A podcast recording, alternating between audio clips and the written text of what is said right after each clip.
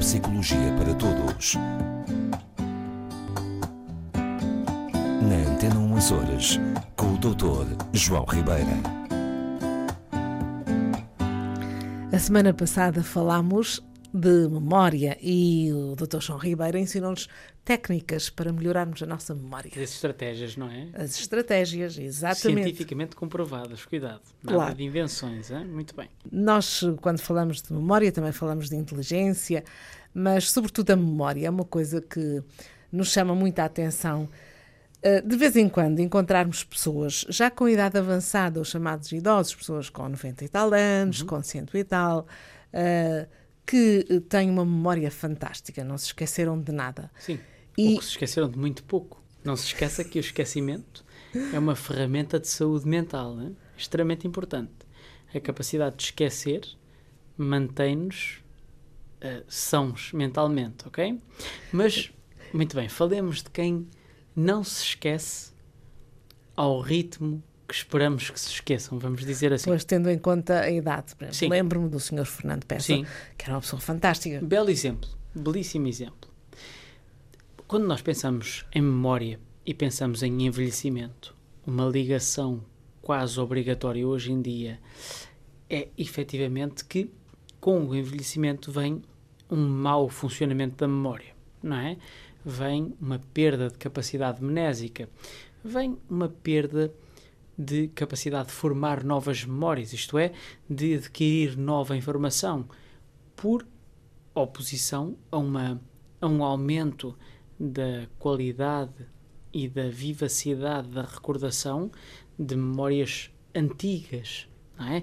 Isto até costuma ser tratado como um sinal de que a memória não está tão boa assim, porque se o recente não consegue funcionar, não é? E nós recordamos muito o passado, isso significa que realmente a nossa memória está a perder, está a envelhecer. Mas porquê é que eh, acontecem exceções? Muito bem. As pessoas é é fantásticas com questão. 95 anos, com 100 anos, até algumas com mais de 100 anos, Sim. com uma lucidez fantástica. permita-me um, um pequeno, uma pequena correção.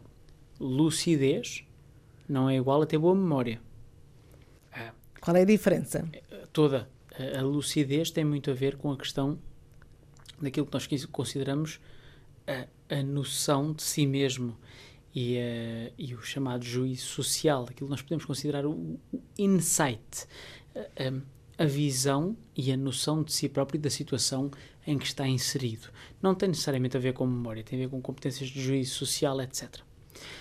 A memória é uma competência que é avaliada mais diretamente quando nós conversamos com alguém, sabemos se ele está orientado ou não está, sabemos se a pessoa se recorda ou não de algo que falámos recentemente.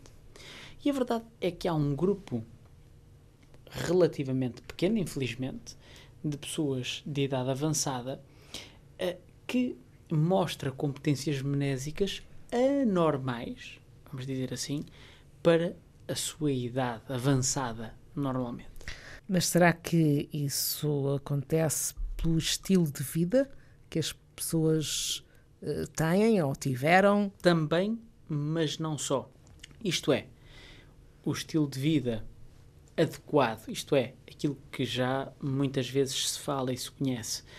Um estilo de vida com determinadas características é hum, mais ligado a uma menor perda de memória? Sim. Mas aqui estamos a falar de casos de pessoas de idade avançada cuja memória funciona próxima daquela de um jovem de 25 anos, por exemplo. Ok? E, e- e procuramos, a ideia da neurociência neste momento é procurar onde é que está a diferença nos cérebros destas pessoas. Porque é que um cérebro envelhecido, que tendencialmente perde esta competência, nós já aqui falámos, Ahm, eu vou adiantar um bocadinho a resposta. A memória funciona tão melhor quanto mais seletivos forem os nossos neurónios. Isto é, nós temos milhões de neurónios. Ok? E, tendencialmente, na memória, nós temos grupos de neurónios que são seletivos para determinado tipo de informação. Seja ela verbal, seja ela visual, seja informação de caras, seja informação de eventos, seja informação de procedimentos. Enfim, tudo aquilo que está ligado à memória quanto mais seletivos forem os nossos grupos neuronais, melhor funciona essa memória. É fácil de entender, não é?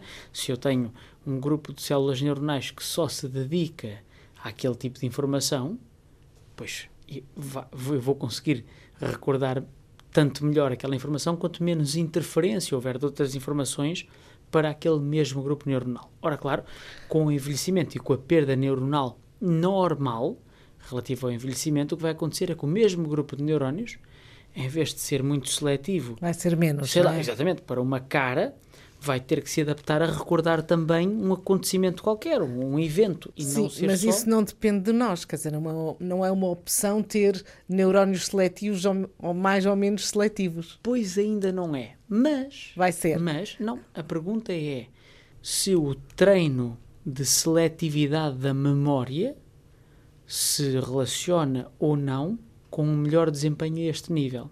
Porque aquilo que se verificou foi o seguinte: o que se fez foi sujeitar um grupo de pessoas com uma média de idades avançada, portanto, uh, eh, 70 anos ou mais, a uma tarefa muito exigente de memória, mas mesmo muito exigente. Imagina o seguinte: são 80 pares, 80, 80 pares de imagens e palavra. Pode ser a imagem de um cenário de uma cidade com uma palavra, pode ser uma cara com uma palavra. Portanto, imagens e palavras que depois eram colocadas com mais 40 distratores, vamos falar de 120 estímulos, e estas pessoas eram avaliadas dentro de um, de um, de um scanner, portanto, de uma máquina de ressonância magnética, para ver como é que o seu cérebro estava a funcionar naquele processo de recordação. E compararam um grupo de pessoas de idade avançada com um grupo de pessoas jovens, 25 anos. E a diferença principal que foi encontrada foi justamente no córtex visual, que muitas vezes é negligenciado. Nós pensamos muito na memória verbal. ok? Um, o cérebro, como eu já disse aqui várias vezes, não funciona à peça também. Portanto, está tudo interligado. Mas tendencialmente achamos que a parte da memória visual está mais à direita no cérebro e que a parte verbal está mais à esquerda. Fica uma questão de sistematização da informação, como sempre digo. Bom, a verdade é que a principal diferença está no dito córtex visual associativo. Portanto, nós temos um córtex visual primário que é responsável pela visão em si mesmo. É? Sabemos que a visão é no cérebro, a visão não é nos olhos, é no cérebro. cérebro. É. Claro.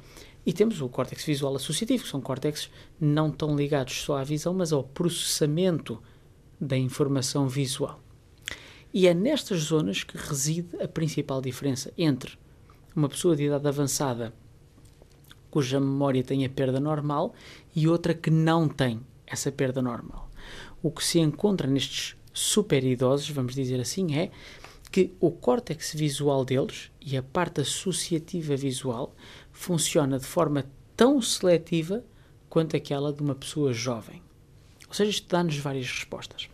A primeira é que, efetivamente, se nós conseguirmos manter a seletividade de certos grupos neuronais, a nossa memória vai estar preservada.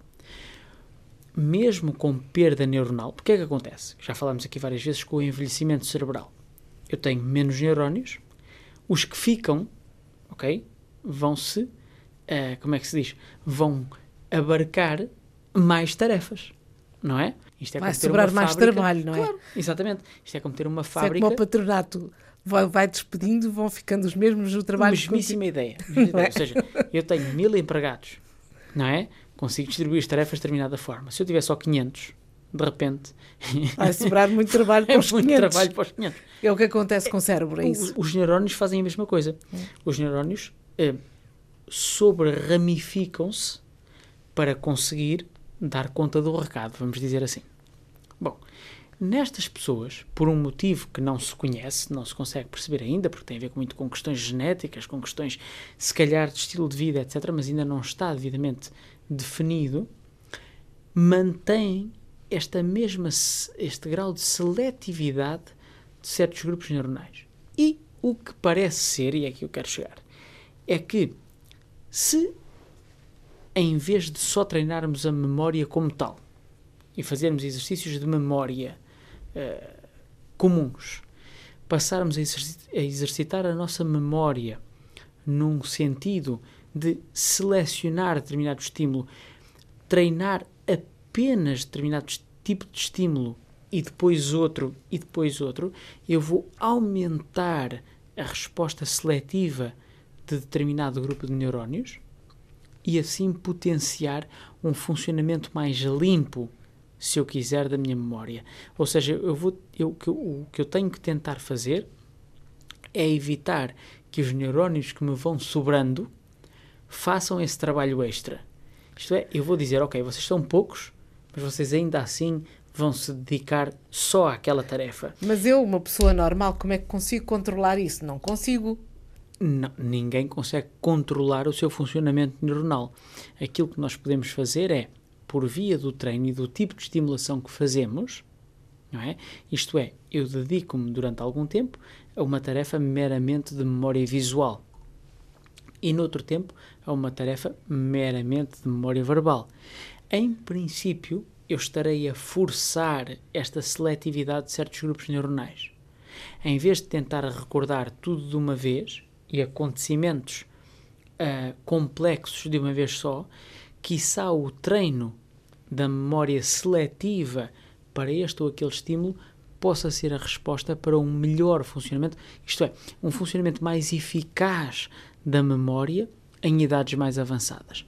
Pensemos sempre e eu repito esta informação uh, ad infinitum, é como eu disse, a memória é um conjunto de processos. E, portanto, quanto mais nós considerarmos isto não como um, um fenómeno único e mais como uma diversidade de acontecimentos, mais conseguimos compreender porque é que há falhas ou porque é que há sucesso em alguns casos. E nestes casos das pessoas mais claro idosas, está, não claro é? está que isto são uh, o que se chamaria estatisticamente um outlier, não é? Estatística, isto é, pessoas que estão fora da normalidade estatística.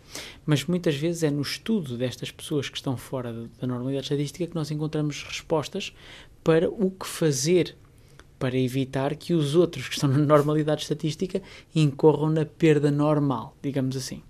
Ok? Por isso mesmo, ou seja, seletividade neuronal. Quanto mais potenciarmos a seletividade neuronal, mais eficaz é o nosso funcionamento cerebral e, por conseguinte, melhor é o funcionamento da nossa memória. Compreendido. Voltamos, Espero que sim. Voltamos para a semana. Até para a semana. Obrigado.